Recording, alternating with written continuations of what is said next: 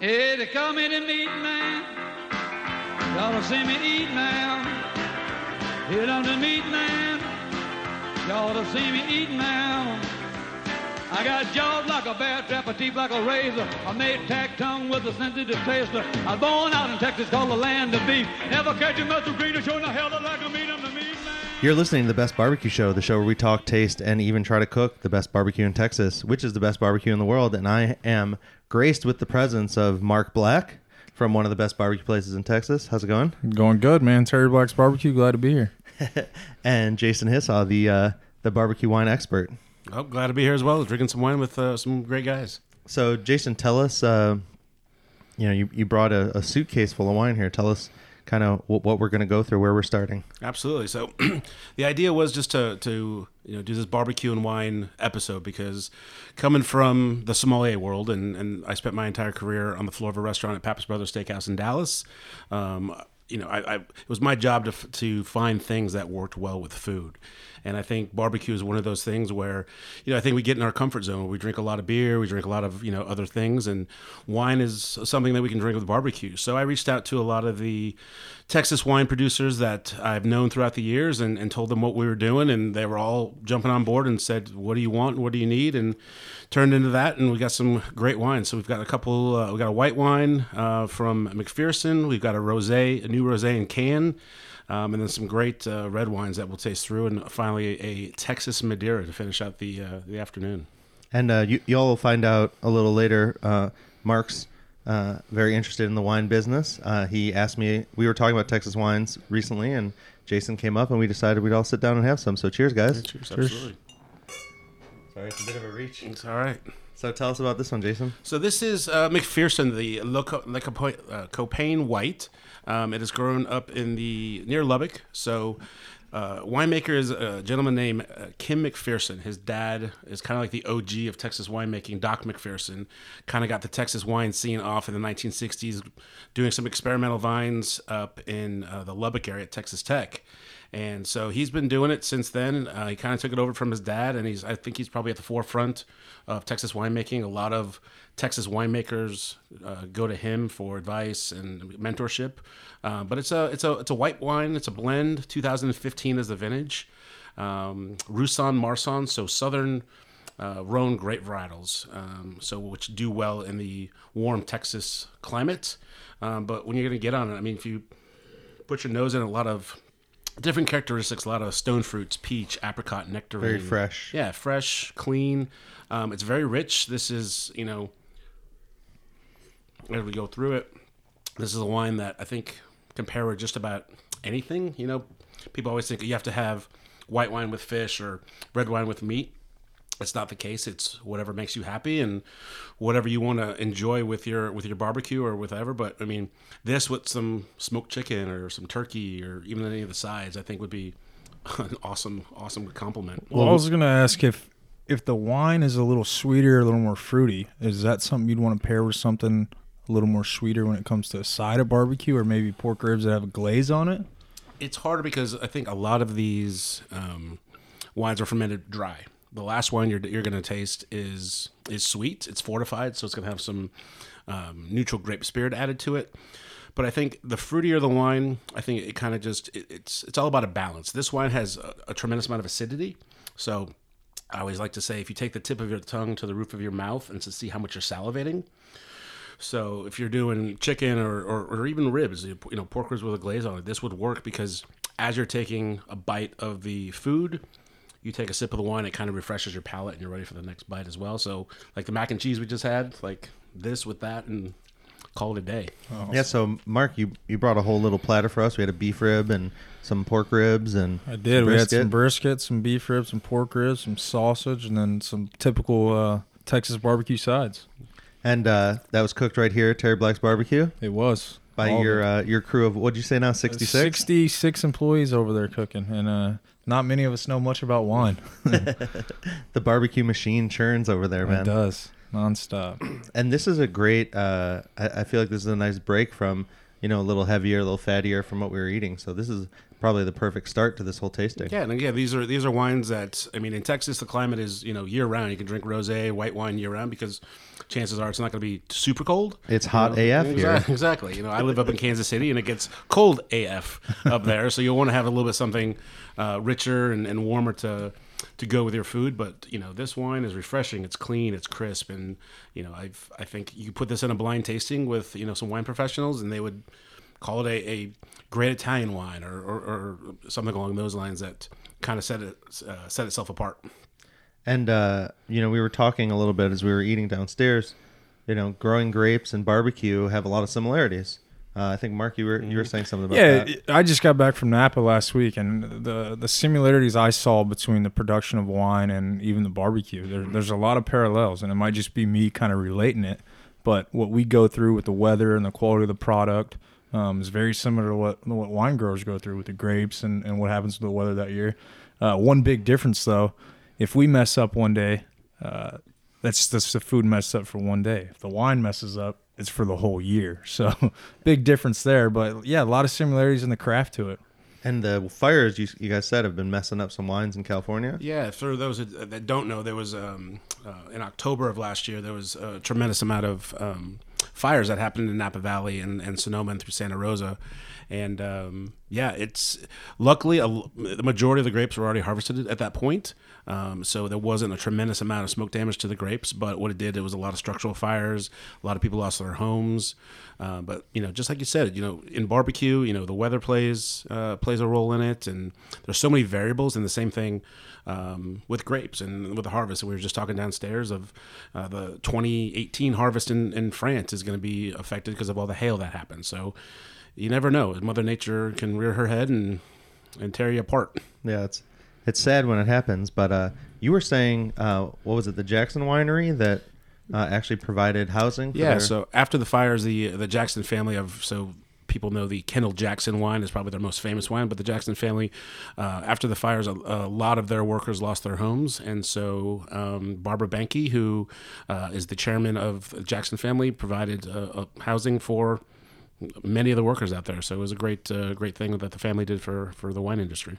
I feel like that's kind of equivalent to the barbecue family. I'm sure you've had to help out at least a couple people that work at your place, right, Mark? Absolutely. You know, uh, whenever I heard about the group effort that went into uh, rebuilding the area and just the effort of everybody helping, it's kind of the same as the barbecue industry, man. Everyone's kind of in it together. Um, I mean, we always say competition drive business. I know in Austin with all the barbecue places, whenever one's doing good, they're all doing good. And I bet it's the same for, for wine out in Napa Valley or in uh, Fredericksburg and the uh, Texas area. So So what else you got for us, Jason? Yeah, so next we're going to do um, Sway Rose. It's a new Oh. project uh, coming out uh, with Chris uh, from William Chris, uh, one of the collaborators from there. Um, it is a, this is in a can if Yep, you guys it's are a hearing. Small can, a Red Bull size can. Uh, but it's a blend. It's a rosé, so it's a blend of uh, Mourvedre, Carignan, uh, Muscat, and Viognier to add a little bit of aromatics and uh, Malvasia Bianca. So this is a. They like to say yes, sway rosé. Um, so this is the wine I would say is very barbecue friendly. Um, goes with just about anything. It's uh, in a can, so you can take it uh, in a cooler and go on a picnic with You it. put a lot of these in a Yeti cooler. Hey, I noticed on the can here it says 100% Texas High Plains. Mhm. So out in California, it seems like there's a lot of different regions um, that they, they label and stuff like that. And I've heard in Texas, uh, most of the grapes are grown up in the High Plains, I assume around Lubbock. yes, sir. Now, a lot of them are starting to be grown around here in the Central Texas area. Is there that wine region where they're labeled Central Texas grapes, or how's that work? So there's eight AVAs in Texas. So Texas High Plains, uh, Fredericksburg Hill Country.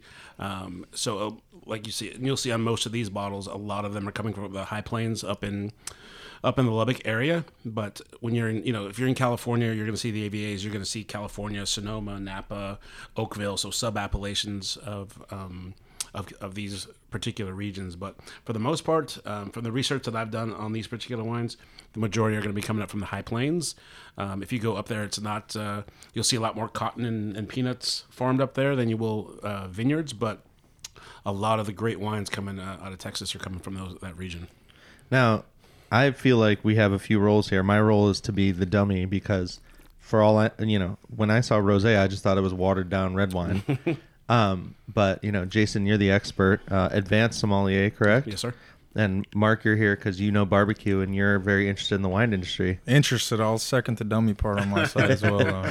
So, so what makes uh, what, makes, a rosé? Is it a lighter grape or what is so, it? so there's, there's two ways to do it. So you can either um, blend red wine with white wine. So it's called the Saignée method. So basically, the bleeding method is, what is the French term. So Saignée, where you'll take some of the red wine and you'll bleed it into the white wine to give it that that color. The second way to do it is taking um, just the smallest amount of time from red grapes and, and because majority of grapes juice is, is white. So to get to the to a red wine color, you're actually allowing the juice to be in contact with the skins, and that's what gets a red wine its color. Hmm. So to make the rosé, you can just put the skins onto the juice for a shorter period of time, get that beautiful salmon color. We can't see it in the can, but we can pour it in our glass and see just the Yeah, how Mark it just looks. did that. It's yeah. a very smart mm-hmm. move. Yeah, just uh, a- kind of that salmon gold copper color. Oh, yeah. Um, but yeah, and so you just uh, I'm not particularly sure how they produced this one, if it was Saignée or just um, on the skins, but it's delicious. And I have to say also, Jason brought some giant, awesome wine glasses with him. Came fully prepared, of course. I travel with my own stemware. Yeah, sommelier style. Yeah, at the uh, barbecue restaurant, we only have those plastic cups, and every once in a while, somebody come in and say, "Hey, can we bring our own glass of, or bottle of wine?" I'm like, "Well, we have wine." They're like, "No, we're gonna bring our own bottle," and I completely understand. But now they're starting to bring their own glasses as well. Yeah, it's uh, people are selling whole kits now. I think I think you should drink wine, whatever makes you happy. But I happen to be a little bit of a snob of, of a glassware snob, so I'll give Man, we brought you here because you're the snob. That's right. That's the whole point. Is we're we're here to drink wine, but exactly. you've got you've got the depth. I mean, you know the history. You know what years Bordeaux had good and bad weather. I mean, and now do, do you feel like it's more work because now there's more regions? Texas has more regions, and you have to keep track of all these places. I'm always learning. You know, I think you know there's one more exam that I like to finish. Um, I've done three of the four um, levels of the Court of Master Sommeliers. There's one more that I would still like to finish, which is the last exam. Um, and yeah, it's it's it's always there's always a new vintage. There's always a new region. There's um, new producers coming out all the time. So it's an ongoing effort. So people who kind of say, "Well, I'm you know I'm the expert in, in this field," I'm like, "Well, that's great, but things change next year, so you never know what exactly is going to be coming out uh, the following vintage." It's kind of like barbecue joints in Austin. Yeah, you never know what's coming. There's a, there might be a new one every month. Yeah. It's crazy. So one of the things on the the sommelier side of things, I saw the Netflix show, which um, Oh, yes. is is how I kind of learned what a sommelier does and the, the Mm-hmm. training and the expertise that really goes into it. And that's a very interesting show. I think it's our documentary. I think it's called Somm. Somm, yeah, there's Somm, there's Somm, and then there's Somm two. Yeah. Uh, Somm one, yes, exactly right. It was uh, produced by a friend of mine. It was, um, it followed the paths of four advanced sommeliers. So what I am right now, on the path to take their master's exam and pass the master sommelier exam, uh, which is a very tough exam to pass. It's, uh, it's, I think That's an understatement. I mean, if, if you watch that show, have you seen it, Yoni? Yeah. I mean, it's incredible the, what they talk about and the level of detail they got to go into. I, I haven't seen the passion those people have in pretty much any field. I mean, Yeah, and you nailed it. It's passion. I mean, if, for for someone just to go in and and say, "Oh, I want to do this. I want to be, you know, a sommelier. I want to do this," but it takes passion, just like you, your life and your life with barbecue. It's it's a passion. You wouldn't stay up all night cooking and and and running the restaurant if you didn't have a passion for it. It's the same thing with you know with wine and and being a sommelier. And it's all about hospitality. It's yeah. Is, is it cool that we can blind you know blind test a wine and and and smell you know what it is and, and deduce what it is based off sight smell and palate. But it truly is hospitality. How do we how do we make the guests experience better? And that's i think truly what you know being a sommelier is. Well, and if you go to Terry Black's, I mean, y- y'all are killing it. You're, you've got two people just eh, uh, handing people platters and welcoming them. You know, like you- you're seeing uh, not as much in Austin, but in Houston and other places also. Like there, there's places where we were sitting and they refilled our drinks and and bagged up our to go stuff. I mean, you at, at Terry Black's, you've got guys. That that's the only place in Austin where there's a guy. He comes and takes your platter if you're done. Says you know have a good day and is like excited to see you again.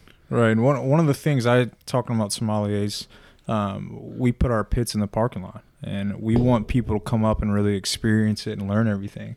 You know, when I go to buy wine at Whole Foods or HEB or whatever, I don't have that sommelier right there telling me the history behind it and the story and everything. So when you go to a place and there is a sommelier and you don't really know what wine to pick, and they can give you a history of that vintage, that year, where it's from, what it's going to taste like, um, it's pretty cool to know exactly where it's coming from, and that's what we want to do with the barbecue, with having the pits in the parking lot and cut in front of you and all that. So. Yeah, and, and that's truly one of the, my favorite things about wine is is the history behind it, the families behind it, and and when I worked the floor of a restaurant for as long as I did.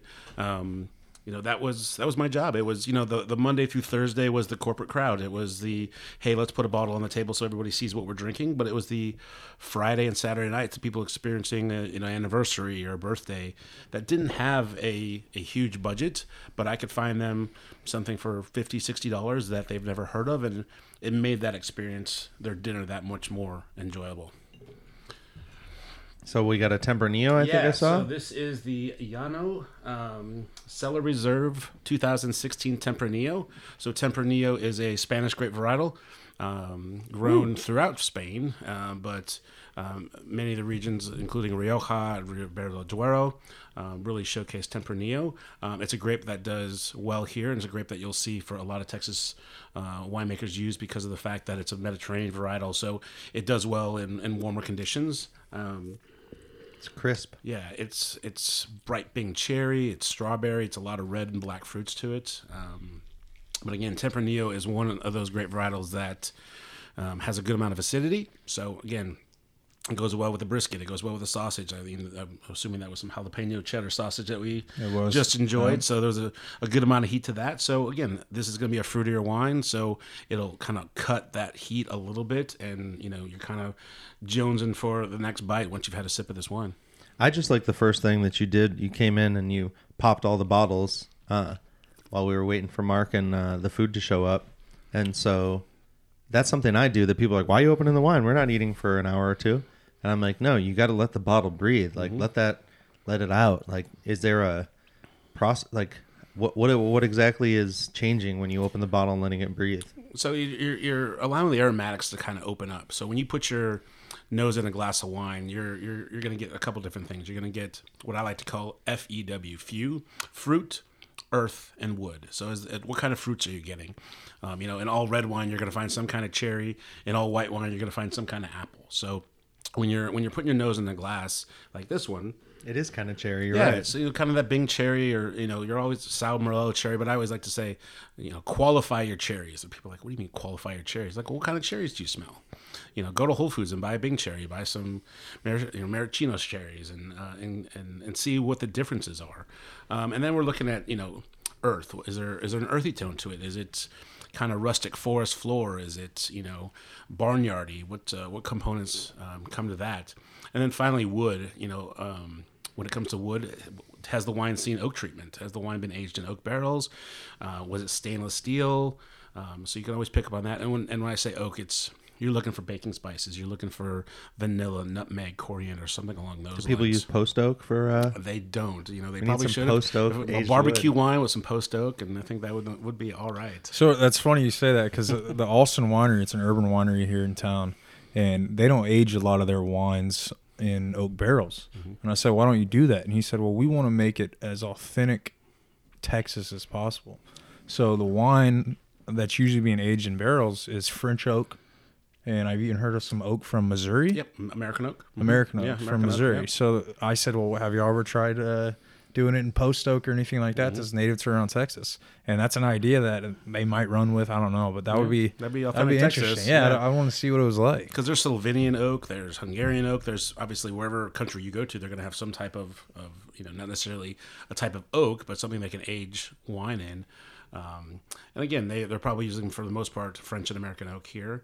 Um, but yeah, it, it, it gives another level of complexity, another level of depth, and it allows the wine to, to breathe as it's aging. Um, could you just like throw some post oak logs in a barrel with wine, or is that kind of like just do much? a big stir with it. Yeah. just, as it, Just as it's leave the- going, leave the logs in It's there? 100%, 100% Texan wine with uh, some post oak uh, treatment to it. I'm, I'm just saying, I don't know a- it's not a anything. bad so idea. That's my first idea. I used to make beer, and you, with beer, you just throw it in there, you know? Exactly. So hopefully they're not adding adding too much craziness to it.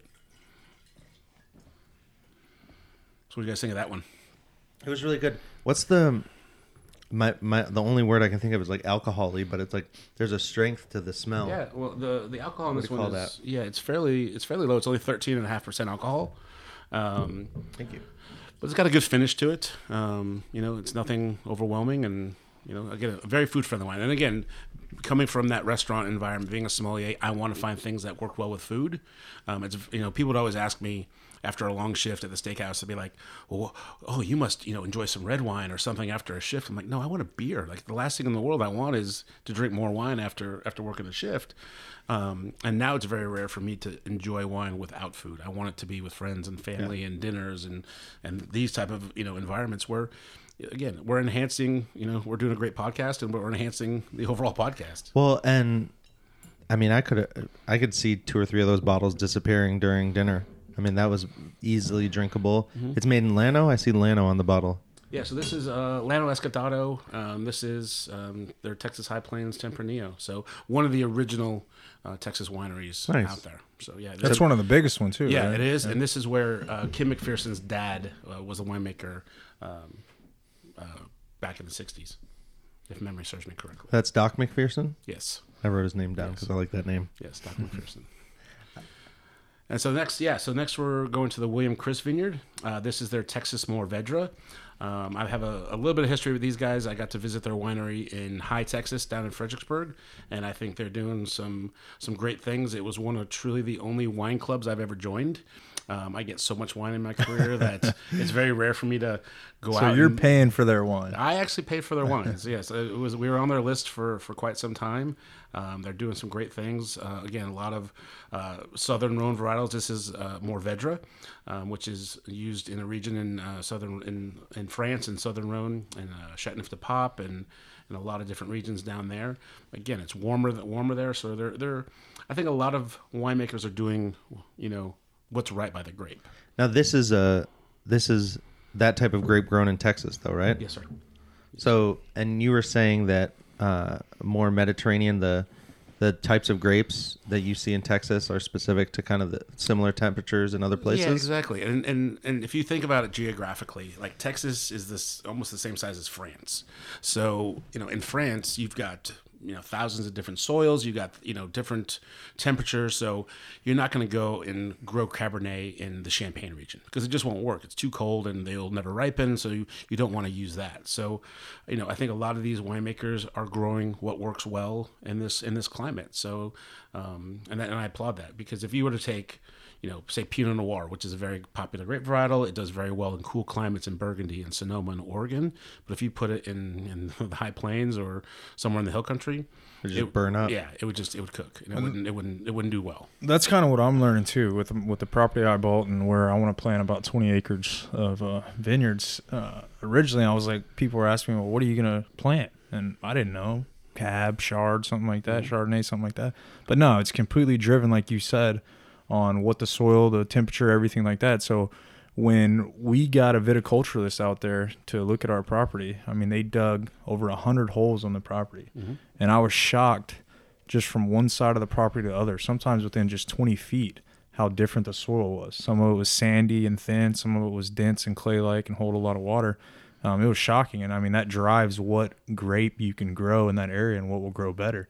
And I think that Texas ingenuity, um, as we get more and more into wine and the region starts growing a little bit better, I think it's just going to keep progressing. Absolutely, and, and, and I'm very excited to see where the Texas winery or the industry, the Texas wine industry, is in the next ten years. Because from when I moved to Texas in 2007 to even now, it's night and day. And I think more people are, are you know putting the quality first and and uh, and producing some great wines like this this Mourvedre we're drinking right now. It's it's killer. Yeah, and so is it like would you go and just get a big machine and try to even out the soil, or you literally plant grapes depending on where what grows where? I mean, you could have different. I mean, based off the soil type, you could. I mean, if you're going to plant a whole you know a couple acres of, of vines, you're going to maybe try to stick to what you know a single varietal. Uh, but I have seen, you know, other places where you may have a block of Mourvedre here, you may have a, a block of Garnacha here, depending on, you know, like what Mark said. Yeah. You know, they're, they're testing the soils to see what works well because if you're going to invest the time and the money and, and, and really doing a vineyard right, you want to make sure you're going to grow what works. Yeah, and I think from one side of the property where I said he had some of that sandy soil that didn't hold as much nutrients, um, you'll plant a block there, and then as you get closer on my property where there's a creek and the soil gets more thick and holds a lot more water, it's probably going to be a different varietal that's grown there. And this one, oh, uh, this one is, um, you know, this is, it's a little bit lighter in style. So I mean, like think about it like a pork steak or a pork shoulder or some pulled pork or something along those lines. Go really well with that too. This is delicious. This is like candy. Mm-hmm. I'm not. I, I don't. I don't have the, the wealth of words you have. So I'm I know, but candy, is- candy is definitely a descriptor. That It's means like good. candied fruit, you know, candied red fruit, candied strawberries, just ripe, intense characteristics. it is a different kind of cherry, though. I'm uh, now that you mentioned that, I'm thinking cherries, and And as we go on, you're going to see all sorts of different types of styles that uh, that are coming out. so that was that was one of the things when you mentioned earlier. You said when you're sitting around at a dinner table and you can drink a couple of bottles. When me and my boys are sitting around and we're drinking some beer and stuff like that, we usually don't talk about it.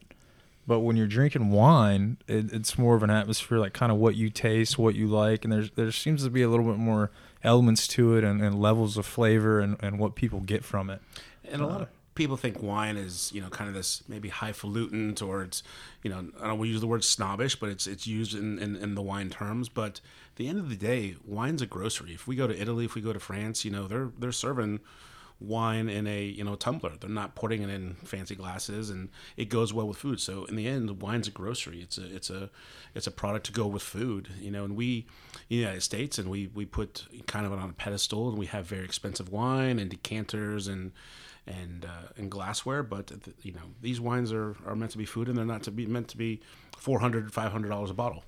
Well, and you know, I've I've been to France and uh, even in Germany, you would find it, it was almost like if you went to certain stores, they just had these bottles that it looked like someone just pop, popped a cork in with their fist, but it was delicious. So, do you think you think America will get to that point? You think Texas will get to that point where like you go to out to Fredericksburg or out to Driftwood and there's just a, a corner store with a bunch of like hand poured bottles?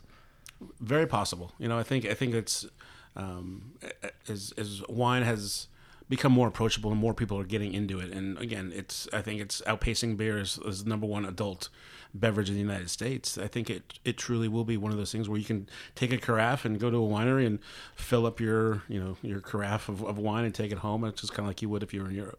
Well, I was I just got back from Napa. We were there last week, and you talk about the approachability of it and the kind of snobbish. I kind of had that view of it as well. But as soon as I drove into Napa, I mean that's a farming town. Yeah. I mean, there's so much agriculture there. The the people, I, I kind of pictured this image in my head of a snobbish area. Mm-hmm. But I mean, there's people working day to day in the farms there, which is very similar to what Texas used to be or certain areas of mm-hmm. Texas were.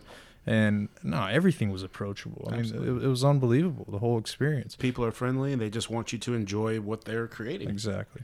Well, and I mean, if that's not barbecue, I don't know what is. Like, that's why you walk the floor at your restaurant. That's why anytime you go to a barbecue place that's good, you see the owners, you see the employees watching you because they want to see you have a good time. There's that passion in both of them. You know, Yeah. any of these any of these uh, wineries or vineyards you'd go to out in Napa is the same thing. When you go into a small town barbecue joint, and you got that guy that's been cooking barbecue for 30 years, and he's got that passion behind it, and he tells you what he likes and doesn't like in his style.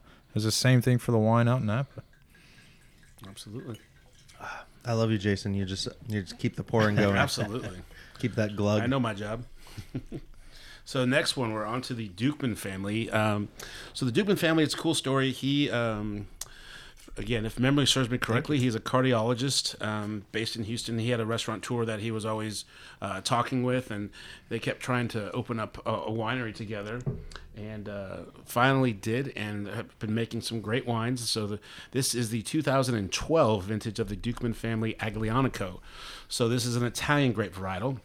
So one of those things where um, this uh, Stan Duchman decided to say, "Hey, if I'm going to do this, I want to do a, a set of you know." Uh, varietals. I want to do Italian. We're going to do French. They decided on Italian. So uh, this is the Aglianico. Um, uh, again, maybe a grape that not many people have heard of before. Um, very food friendly wine, grown on the coast. Um, So far, there's only been one grape that I've heard of before. So Duchman's the one that's probably within five miles of Salt Lick, correct? Mm-hmm. Are they? Or you know if they're buying any of Salt Lick's um, grapes? that I do not know. Um, I know they're they're have a diff, uh, bunch of different contracts uh, with grape growers throughout the state. So I'm not sure if they're actually buying from that area. So Scott Roberts over at Salt Lick, I don't know how many acres he has under um, under vineyards, I guess you'd call it, but it's quite a bit, I think, for Texas.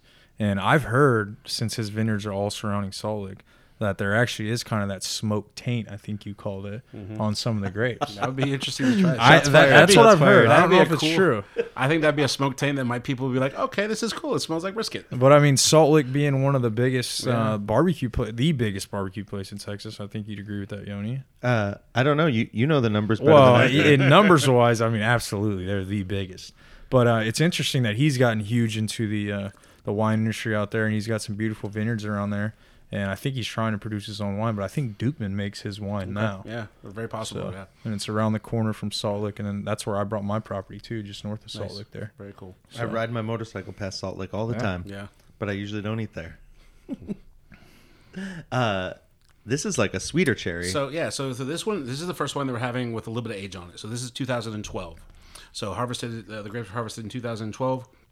Probably sat in barrel for anywhere from 18 to 24 months, and so now we're looking at um, so two years in barrel. So that's what now six years in bottle. Um, so some of the fruit characteristics have kind of dropped off. So you're getting some of those tertiary flavors. You're getting some of the more of the um, you know dried leaves and twigs and, and leather and, and cedar and again um, some cool things that make a wine so unique and complex. But there's a lot of dried red fruits here, like you just said. There's a different type of cherry. There's a dried cherry. There's kind of craisins and and different characteristics that make this wine very cool.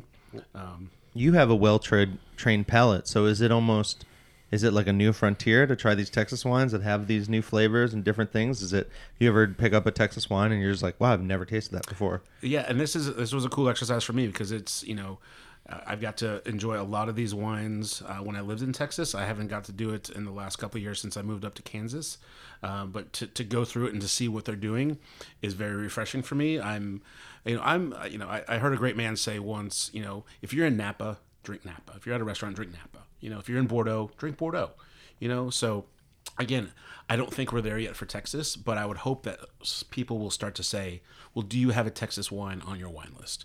Or do you have any options that I can try? Because, you know, when you're in Texas and you're eating barbecue or you're at a restaurant, you know, we should try, you know, support what the community is doing and then really, you know, kind of what you want to do in the future of just supporting, supporting, you know, local, local grape growers and local winemakers. And, you know, again, just drink, drink local. We eat local, so drink local. That's the same thing we did at Terry Black's. You know, when we were looking, I think we met with R and RNDC. That's who provides the wine. We said, hey, we want Texas wines, and I think as it progresses the industry, uh, it'll be more available everywhere. But for example, we could get half bottles of wine um, from California, but no, I don't think anybody in Texas were producing half bottles of wine. Even the cans. This is the first can that we're drinking here from the William and Chris guys that, that they teamed up with.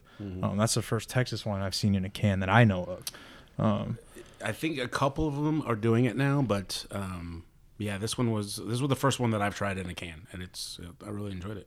But yeah, I'm kind of shocked when I go to a restaurant and they don't have any Texas wines. Yeah, even list. uh, the one that I've known f- the longest was like Becker Vineyards, uh, but it surprises me. Yeah, even in some of the grocery stores, it's like there's a couple, but you know, this is amazing. There's all these wineries that, I mean, is there? You can tell us, Jason. Maybe you understand more how the distribution works, but is there? Is there a challenge to getting them all out, or maybe they're more limited in their releases, or what? Um, I have a limited knowledge of how they're being distributed. I know a few now are actually have you know that distribution network where they will go to a distributor and say, "I want you to distribute my wines to." You know, anywhere from retail to or restaurants or on-premise world. Um, some of them are direct to consumer only. Um, I think that's how maybe William Chris was in the past when I was on their mailing list, and I think that drives a lot of these wineries' businesses direct to consumer. Um, but I think we will see, hopefully, as it grows, a lot more of these wineries will go to you know distribution network where you know you can get them, you know, not only in Texas, but you can get them in in, in other parts of the country as well. Well, listen, we understand. Uh, you know, California has a much more local vibe. You know, the the moment you put a sign that says California wine, the Californians probably ate it up, even if it was bad. But you know, the moment you see Texas wine, Texans are still like, well, I'm not sure. But you know, this is a great opportunity to what we're gonna drink. I mean, so far I haven't had anything that I.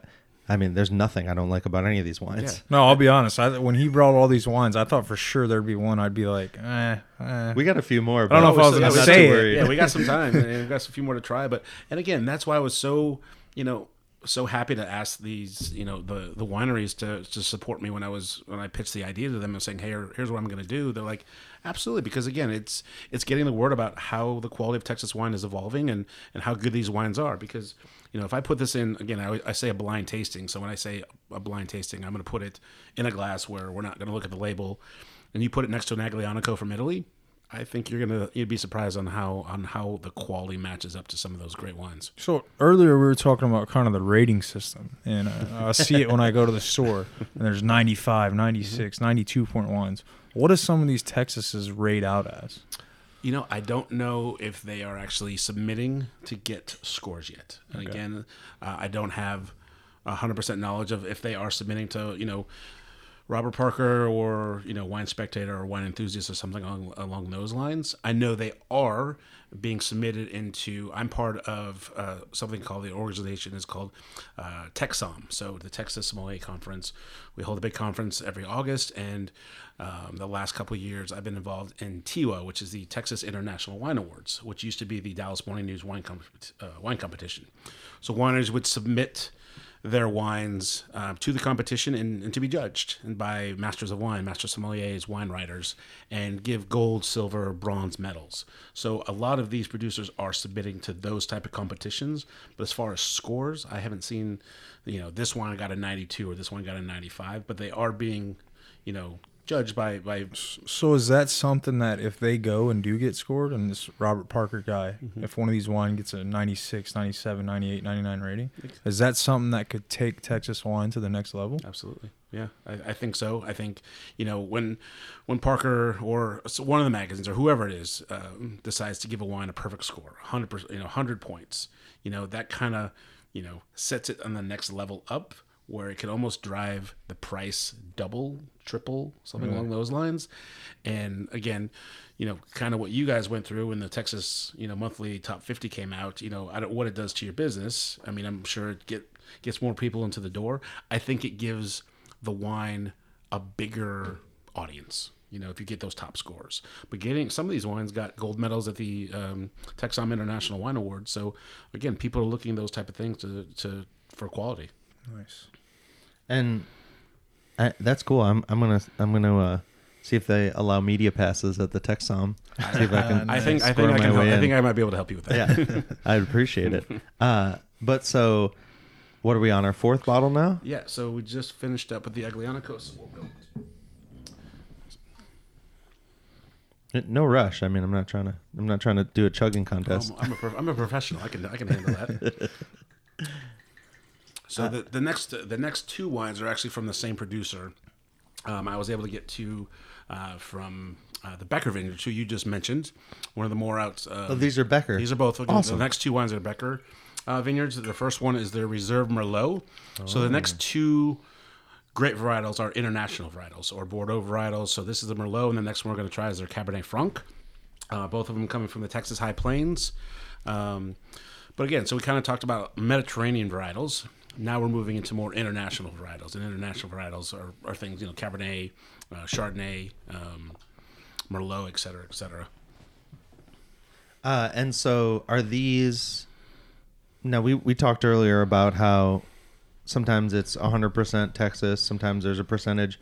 Are these all? Uh, are these all 100% Texas or?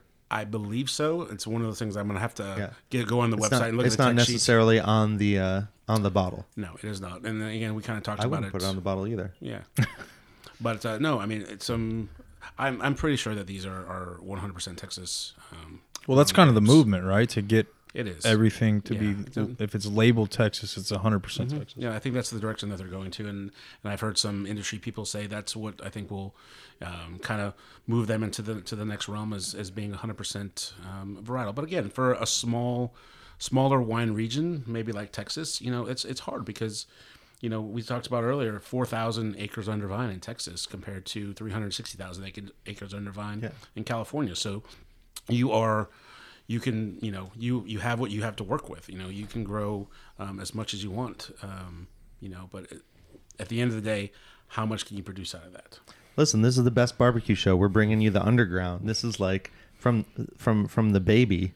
Like we're we're we're just starting with Texas wine. So we wanted to catch this on the on the upswing. absolutely And, absolutely you know, Mark's over here. Can you can you give us a lot any details on on your plans or? Well, I yeah. So I bought 64 acres out in the Driftwood area, north, just north of Salt Lick, and I'd say that's kind of the start of um, the kind of wine region moving towards Fredericksburg and Hye. Which, from my understanding, correct me if I'm wrong, that Fredericksburg area is the second most visited wine region in the United States behind Napa Valley. Even though it's not, it's not the um, highest producing. I think you said Texas is 11th in producing. Yeah, it's 11th in production um, but yeah I, I've been to Hye Texas I've been to Fredericksburg and it is It's jumping a lot of tourists coming. It is Uh, jumping. Maybe my fact on the second isn't right, but Hey, that's peop- what I hear. People know how to have fun in Texas, so exactly. if there's a wine region, we're visiting it. but if you go out to Fredericksburg and all that, I mean, there's international people there all Mm-hmm. the time. I mean, all these wineries. There's, I mean, you keep driving, you see them all. But anyway, I brought 64 acres. Um, I was doing two wedding venues, and um, I could only develop 10% of the property. And I thought, what could I do on the rest of the property that would add value to everything, add to the look? And uh, started thinking vines and grapes after Scott was doing that out at Salt Lick and uh, all this kind of movement that's exploding out there. And anyway, uh, move that way towards the vineyards and the wine, and you know the look and the feel of it, and how close it is to to Austin. I think there's there's a lot of craft behind it, kind of like barbecue, and how you grow grapes and the agriculture side of things, and the really sustainable food stuff. So I wanted to get in on it. Get it Well, before it's hot. and you need to, uh, you know, you're starting with 64, but we got to get you up to 100,000 so we can, uh, Well, we it's can a- compete with California. And it's a great staycation. You open up a B&B there, you're just going to be printing money up there. It's, Yeah. it's one of those people come from Austin, Houston, Dallas just to get away for the weekend. That's Exactly. what my wife and I did. And so, I mean, do you see there? There's enough land in Texas to start competing with California. It's just cutting it up and turning it into wineries, huh? Well, I, I think a lot of it's driven though by the climate and the and the soil and stuff. I don't think you could just plant a vineyard anywhere you want to do it. So I know from our property, um, out of the 64 acres, there's probably only 15 to 20 acres that are good for growing grapes. I mean, you could still grow a vineyard on the rest of it, but you're not necessarily going to grow the best wine. And uh, the way I'm looking at it is, I, want to grow good stuff. I want it to be high quality, just like the barbecue. I mean, you could go open a Texas barbecue place in California and probably sell a decent amount of barbecue just for that Texas name. And you could probably sell some wine here, but it, it, it's probably not as good if you don't do it the right way. So could you grow like backup vines on some of those other acres, or I'm sure you could, and you could sell it as bulk wine, but it's not anything I'd want to put my name behind. some boxed boxed black wine. Yeah. I'm sure you could do that. it might sell good in the barbecue place, but uh, no, if I'm going to do anything, I want to do it very high quality.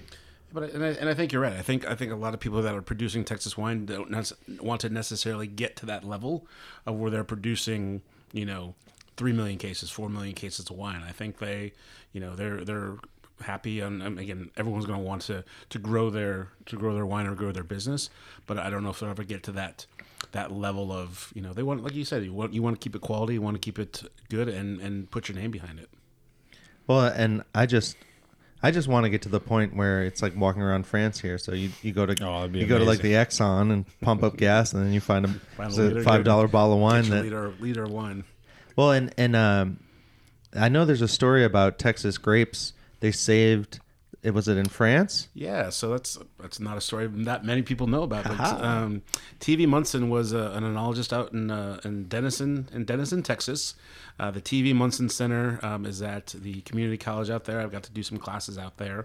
Uh, but he was one of the people that uh, figured out to put American rootstock on vinifera vines and um, saved basically the French a lot of the a lot of the vineyards from phylloxera, which is a devastating um, thing to the wine industry. It'll basically kill off all your vines. So yeah, the French awarded him the me- oh, the the highest medal that you can get from a from the from France. I've drawn a blank on the actual medal, um, but it uh, yeah, TV Munson is uh, And that is was a long time ago, was a right? very long time ago. Was yes. Munson from Texas? Yeah. That's So- that. that's that Texas ingenuity I'm talking about. Yeah, exactly. I mean, Well, you never know what we're going to come up with in the next 15 years. so, and that's like a type of grafting, right? Like you do with fruit Yeah, trees. Exactly. So, so a large portion of the wine in France is grown in Texas roots. It's saved by it was saved by a Texan. So, Oh, yeah. so There's Texas is is just they, you know, we're learning our history again. Exactly. Because So- how long ago was that? Do you know? Like what Oh, what year? put me on the spot for the history of it, but um, It's okay if you don't let's know. call, yeah, I think it's Everyone's call Googling it call right now. Yeah, exactly. Call it the twenties ish, nineteen twenties ish. I Yeah, mean, this is like a hundred years ago. Yeah. Texas saved French wine, so all the wine that Yeah. people are drinking Yeah. has Texas roots. I was actually talking to a cognac producer a couple weeks ago, and she mentioned the same thing. I'm like, "Oh yeah, TV Munson." And she's like, "How did you know that?" I'm like, So is this something they try to hide? They the French don't No, want to no, admit that the Texas helped You them. don't want, you don't want American help. To, the French tell American help you out, but yeah, That's really why we got the Statue of Liberty. I think There we go. That was exactly. We saved the save the save the French wine regions. Yeah. So um, here, let me pour you the next one. So still standing. These with are the- all just so delicious. It's crazy. and, and, and I love the fact that we're doing this because again, it really showcases what um, Mm. what Texas wines are. Let me see the label because I've had that Merlot before. Oh so yeah. yeah. so this is the I recognize this uh, label as well. They're, This is Becker their- kills it, man. Yeah, the great wines. This is a reserve Cabernet Franc. Um, Cabernet Franc again, um, an international varietal used in in Bordeaux, in the uh, in the Loire Valley in France, the Chinon region, um, known for its kind of herbal characteristics. So a lot of um, good amount of acidity, red fruits to it. But if you put your nose in it, you might be able to get some, you know, some some green herbs, um, some different characteristics. it's Uh, very crisp. hmm crisp. Yeah, it's uh, it's it's a, it's a fun one. Usually, um, you'll find it as a blending grape, but there are regions in the world that will produce 100% Cabernet Francs. Um, Becker's using this one, and um, two years in American oak, um, and just kind of killing it. Like you said, one of the one of the more uh, established wineries out there. Well, and I remember when I I really wish I knew who it was, but there's just like an old guy on the bottle, and that's the only wine that Becker made. Uh, but now it's like you go and they've got three, four, seven bottles on the shelf. Different levels, yeah. Different, That's different great. tiers. So I got a question. Is there a wine that you wouldn't suggest eating with barbecue? Is or did you pick these all that would be? That's a good question. I had an idea of what I wanted to to show and how I could talk about these wines with barbecue in particular. Um, you know, spice goes with you know sweet, kind of that's you know sweet, you know off dry and, and sweetness um, to go with spiciness to it. So I think you can pretty much pair anything. Again, who am I to tell you what to drink? You know, it's my job to help you find something that'll go with it. But you know, uh, I mean, Rieslings. You know, Rieslings. We could do. I mean, bubbles. I mean, I was gonna bring some some champagne for us to enjoy as well because bubbles just go with just about Yeah. everything. Um, but no, I don't think there is necessarily wine that will go against barbecue. I think it's just kind of figuring out what what part of the barbecue you want to pair with the wine. So if we're gonna do, you know, if you're doing habanero mac and cheese or spicy coleslaw or pulled pork sandwich. We can do champagne or you know an off dry German Riesling or something cool like that, um, and then kind of moving into the red meats with the brisket, and um, we can obviously go into the reds for that too. But I like. uh I only like it because it's a good deal, but it's also delicious. But it's like G- Gewürztraminer. Gewürztraminer. Gewürztraminer. Yep, it's That's a great one with barbecue. Yeah, it's uh, so depending on who's producing it. So the Gewürztraminers that I enjoy come from the Alsace region of France. So very dry but very aromatic. A lot of different floral components to it. Um, it's rich. It's oily. It's it's peachy apricot. There's so many cool things going on uh, with Gewürztraminer. But yeah, it's it's depending on if it's a little off dry, you're gonna kind of get that sweet salty characteristic to it. Um, but yeah, Gewürztraminer is a, is a is a cool wine. And and it's uh it's funny because I feel like we're all sitting here like sipping and smacking, and there's there's just so much depth to what we're eating or what we're drinking, and uh, I feel like having a nice big plate of barbecue was the the perfect start to this because this is really, you know, one it's a bunch of alcohol, Exactly. I think we need to so- something uh, something in our systems before we start drinking all this. but then at the same time it's very, it, it's the same. You know, you brought a beef rib that has this, you know, dark, uh, uh, crust with you know it's got salty, it's got peppery, but then you you know the the brisket's a little lighter. Then you we you you guys have awesome sides. I mean that's half the fun of going into Terry Black's is just the the huge platter of sides when you go in. But but the idea of throwing wine into the mix and just this crisp, you know, these fresh tastes, uh, it, it it truly is something that I think goes really well with barbecue and and any kind of you know meat. And it's again finding what you like. You know, we've we've sampled around what one like eight different. I'm about to go into the ninth wine, and it's about finding out what you like, what you like, what I like, and again, not forcing it on somebody to say you should definitely have this wine with this course because yes, it does work, but maybe they don't like that grape varietal. You know, it was always a challenge when I worked at at the steakhouse for Pappas. You know, someone would say, "I'm having a ribeye tonight, but I don't drink red wine." I'd be like, "All right, let's do this." Yeah, you know, let's let's find something. So I'd find, you know, this huge, rich white Bordeaux, the oily, you know, um, has a lot of texture to it to, to cut through the fat of the ribeye, and you know they would love it because you know I found something that worked for them under their parameters um, that actually worked with the dish, as opposed to just saying, "Oh, you can have a Cabernet." You know, I, I, I feel like people get in a rut and they say, "I only drink Cabernet." Well, I'm like, okay, do you only eat brisket when you go to a barbecue joint? No, like try different things. You know, you should try different uh, different grape varietals. So, but Well, and I've been, uh, you know, I've been blessed with with a lot of great friends. So when I have a barbecue, someone always brings wine, and the more you kind of try the different wines with the barbecue, you start to realize, oh, like you can. The the wine is just going to bring out more of the flavor, of the smells, of of everything. Absolutely, it's a, it's a it's a good complement to food, and again, that's why, you know, I had a job for so many years. It was, I mean, to have a job to only pair, you know, wine and food, and to, and, to, and again, I'd say that also only pair wine and food, but to to manage the inventories and stuff like that. But it's it was it's it's so much fun because there's so many different things. This is the dessert wine we Yeah, poured, so huh? this is the Haak Jacques Madeira. So Madeira is a cool wine that maybe people have either heard of or just usually cook with. So Madeira, the actual island of Madeira, is a small island about 500 miles off the coast of Portugal. Um, and it's a tropical island. Um, it's the only island where you can grow grapes and bananas on the same island.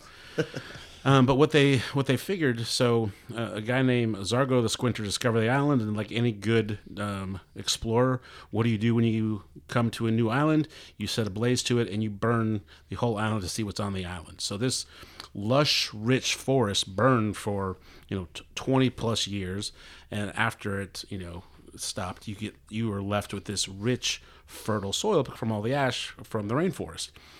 So they started growing these grapes there, and they would fortify the wine. So they would add neutral grape spirit, just kind of like they would do with port, um, to preserve the wine for the long voyages um, throughout the throughout the seas.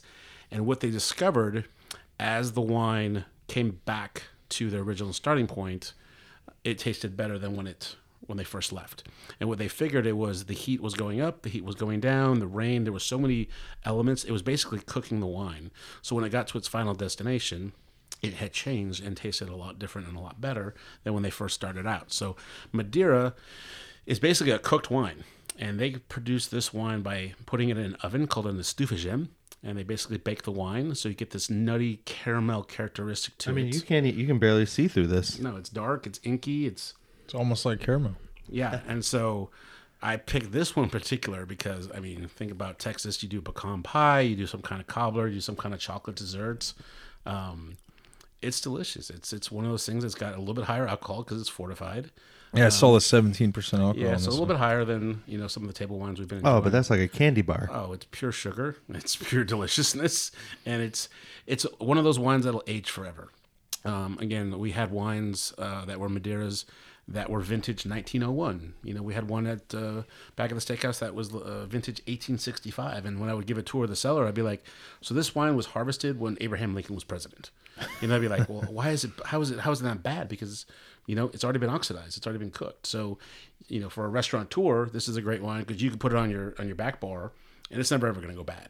You know, Will it get better though? I know some of these wines get better with age. um, it will. It'll continue to evolve in the bottle. Um, but again, it's a great you know thing to pour by the glass because again, it going to go bad on you. You know, if you pour one of these, you maybe have a couple of days before it starts to, to turn a little bit, but you can pour that for your desserts all day long. Unless you have one of those cool nitrogen systems. If you have a quarter, and you can always do that too. Yes, sir. And so this, I mean, this is like a caramel bonbon. Uh, Liquefied pecan pie. so yeah, that's exactly what it tastes like. Actually, uh, there's there's a certain level to, let's say you're trying to cook some brisket, right? Is this like? Could you put this in a smoker and cook it? When you say cook the wine, what do you what are you saying? Um, you're, you're basically raising the temperature. So how they how Is they do it in do a big jug or what? Yeah, so how they do it in the in the actual if you were in, in on the island of Madeira, they would take barrels and put them in the attics of the wineries. And so during the summertime, it would get to 100 plus degrees up there. So that's the natural way to do it. They would just let those barrels in the attic for 50, 60, 70 plus years and just cook. And now, obviously, you're going to lose a lot to the angel share, so you're going to lose some from evaporation, so you're going to top off. Um, but at the same time, you're just going to get this nutty caramel characteristic to it. The artificial way to do it, and again, it's it's a perfectly acceptable way to do it, is put it in this you know this oven in the barrels, bring up the temp. Uh, So they're in the barrels in the oven. In, in, in the warehouses in, on the island of Madeira. How they're doing it um, for probably for Haak is they will use superheated coils um, around the wine. So as as it's just it's bringing up that temp and, and kind of basically cooking it down. Um, and not to, not to concentrate it, but just to to get that characteristic to It's it. a So- little thicker. So what are, what are they holding these bottles at typically? Not the Madeira, but just this regular wine. Is it in the 50s or 60s that you want to keep the temperature at? for degrees for cellaring. Yeah. 55, 55 degrees is ideal. So yeah, I know when I was in Napa this last weekend, we mm-hmm. got some bottles that were pretty pricey, mm-hmm. and they wouldn't ship them this time of the year Correct. because it was too hot. Correct. Yeah. They yeah. said you might not get this wine until October, November, and they mm-hmm. actually look at the route that it goes from California to Texas, and they wouldn't send these high high price bottles of wine because it's too hot. They don't want it to get above sixty five degrees, sixty two degrees, whatever it is, uh, in route to Texas. Yeah, they do they do uh, do not want to compromise the wine, so heat will kill the wine. Obviously, not this wine, and that's because this was intended to be to be heated. But regular wine, like the ones you were getting from Napa, heat will kill it. Um, they won't ship it unless you know the temperatures are ideal. Um, and even some of the wines that I get shipped to the distribution company that I work for, all have temperature gauges that go on the trains or the trucks to make sure that there wasn't a temperature spike to make sure that the quality of the wine. So is there like an alarm on there if it goes Mhm. above sixty five? It tells you they'll know it. Yeah, this stuff's tainted. They will know it. There's yeah, there's uh, all this new technology that uh, will make sure your wine gets to point B um, as the way it was intended. Now people ship frozen briskets and all this stuff. Is there? They just don't temperature control the shipments or what? Uh, yeah, you can have refrigerated trucks, refrigerated box cars on the train. So that's how they should for, for fine wine and, and for beer and stuff like that. That's how they are. But I mean, it's it. the same type thing. Uh, I mean, with the wine, obviously it can last longer, but if it goes out of temperature, it's going to be bad. Mm-hmm. I mean, the same thing for brisket. If you freeze a brisket and then reheat it and warm it later, it's not going to be the same. It's not even going to be close to the same. Well, here's my question: Is how do you do it? You got to put it in like a 200 degree oven, What's that? a To- brisket. to reheat it? Yeah, you got to wait a while, right? You can't do it with with a lot of heat because you'll kill it. Yeah, you don't want to go super hot, or else yeah, you'll char the edges off. But yeah, you got to warm it up back to. I mean, when if we're ever telling anybody selling a frozen brisket or even a cold brisket, I mean, they bring it to where it's thawed out and it's not frozen at all, and then we just tell them to warm it back up to taste um, to about 135 degrees or so. The USDA or whatever would probably want to say bring it up to 145, 150, but you don't want to take it that hot or you'll dry it out. Um, but there's no way it's going to be as good as if it didn't get frozen or didn't get chilled or anything like that. the best is hot off, you know, right out of the box, sliced up. Are you guys shipping stuff out of state? no, we don't ship anything out of state. There's there's places that do that. I know uh, Clay and them over at Snows. I know they ship stuff. They got a huge shipping business. They're And- killing it. Yeah, they kill it. I'm sure, and uh, I mean they serve the best stuff there is. So. Um, I'm sure they got a distinct way of how they do- it, how they chill everything, how they get it ready to But go. you you guys do have some a few briskets in that little cooler. Yeah, so anything we have left over for the night, we uh, vacuum seal or we chilled and vacuum sealed and freeze and sell as frozen, and, and we give them a little display on how to warm it. But I tell every single person that asks, Uh, don't take this home to California and think it's going to be as good as what you had in here. By the time you freeze brisket and warm it back up, there's no way it's going to be the same. One of my favorite things about flying anywhere from Austin is how many people have like brisket and like whole briskets or just like barbecue platters in a bag and everyone on the plane goes, "I know what you got in there." Yeah, that's one of the cool things for us. I mean, we, we're cooking on a on a Monday, Tuesday, Wednesday, probably 90 briskets or so, and then on Saturday, Sunday, up to 150. And if we if it's a slow day and we have stuff left, we just put it in that freezer, and yeah, it sells, and people take it. I mean, all over the world, Mm. and they'll be like, "Are you sure we can get on the plane with it?" And I'm like, "I'm pretty sure." There's no one stopped you yet. and we don't get any complaints on that. It's when they start buying the glass bottles and the barbecue sauce. I'm like, no, you definitely can't Yeah. take Those that. customs Yeah, guys liquids. might the customs guys might try to just steal it themselves. exactly. So, but that was so that was the gauntlet of uh, of all the wines today. So it just again kind of we can revisit anything you know, after. Yeah, oh, we will. We will. Yeah, I kind of want to. What's the one just right after the Llano? uh, the William Chris. The Yeah, bedroom. let me- let me have a little more of that. Please. That's the kind of cherry I wanted to sneak back in on. Yeah. So, you know, Jason, we met through the show, Mm-hmm. but also at Snows. Mm-hmm. You're a barbecue guy, Mm-hmm. and you're it. also, I mean, the the most advanced wine guy I've ever heard of. Um, so, you know what what kind of drove you to you know listen to the show to to to bridge this gap? Sure. Yeah, it's it's fun because so I, I started listening to you guys probably in November or October, or November of last year. Um, barbecue. So I grew up not in a barbecue family, but you know, obviously backyard barbecue. Dad had a Weber, and we we cook stuff. And then when I moved to Texas in 2007, I really didn't know what what barbecue was, and or true barbecue or Texas barbecue. Um, and so the steakhouse on the on the same block was a Pappas barbecue. So again, great, good barbecue. Um, I went there, tried my first brisket and ribs and sausage, got the three meat platter, and I was like, "Oh my god, this is this is really really good." And as I lived in Texas longer, I got to go visit some some other some other you know restaurants and, and, and try what they were doing. And i really got into it when my second son was born. I'm like these boys are going to eat me out of house and home one day and we have three sons now and i know they're going to eat me out of house and home. So i was like i better start learning how to smoke mass amounts of meat and start baking my own bread because these boys are going to eat me out of house and home one day. Um, so it kind of just took off and, and i really started enjoying tex- texas barbecue more three years ago we moved uh, to kansas city and kansas city it's good barbecue and i'll probably take a little bit of flack for this but i kind of told you when i when i come to texas like i will wake up at two o'clock in the morning i'll drive three hours to lexington wait three hours in line for for for barbecue Yeah. um, i'll hold the texas monthly like a bible and you know see pit masters that are celebrities when i'm in kansas city they're like oh should we go have kansas city barbecue for lunch i'm like yeah we got an hour before our next meeting let's go sure why not you know, it's it's this culture here. It's just like the history, and I mean, obviously, you're four generations of a barbecue family, and that's what I really thrive on. It and kind of ties into the wine of just I love a good family, I love a good story, and and that's how I really got into to Texas barbecue. So I, I for my job, I drive a lot, and so I was starting to listen to podcasts, you know, wine podcasts, and like I'm sure there's some barbecue podcasts out there. And sure enough, found you guys, and the rest is history. And made some new friends, and found some guys on social media that we correspond on Instagram. On Shout out to barbecue. Sox04. So there he is, yeah, absolutely. And you know, it's just like you said, the wine, the wine family reminds me a lot of the barbecue family. Like they're sharing, you're sharing things. Hey, let's go try this. Let's go do this together. So, um, you know, my wife was like you're about to drive 11 hours to go down to Austin? I'm like, yes, I absolutely am. I'm All right, I'm. I'm glad I'm not as crazy as I thought. When I was out in California, I kept saying there's so many parallels, and uh, No, someone someone's uh, agreeing with me. So. Yes, no, absolutely, and, and it's it's been an, a thrill to come down. I've been waiting for this for a while. I was calling all these Texas winery, telling them what I'm doing. They're like, absolutely, Jason, whatever you whatever you need to do. Well, I mean, what's a bottle of wine to them, right? No, absolutely, and again, they they're it's it's about sharing. You know, Yeah. it's it's sharing the wealth and, and sharing what's uh what they're proud to show you know showcase. the amount of generosity in the wine world and the barbecue world. Uh, we just did a couple episodes with Operation uh, Barbecue Mm-hmm. Relief, who have now served almost two million meals during disaster efforts all over the country. I signed Uh, up.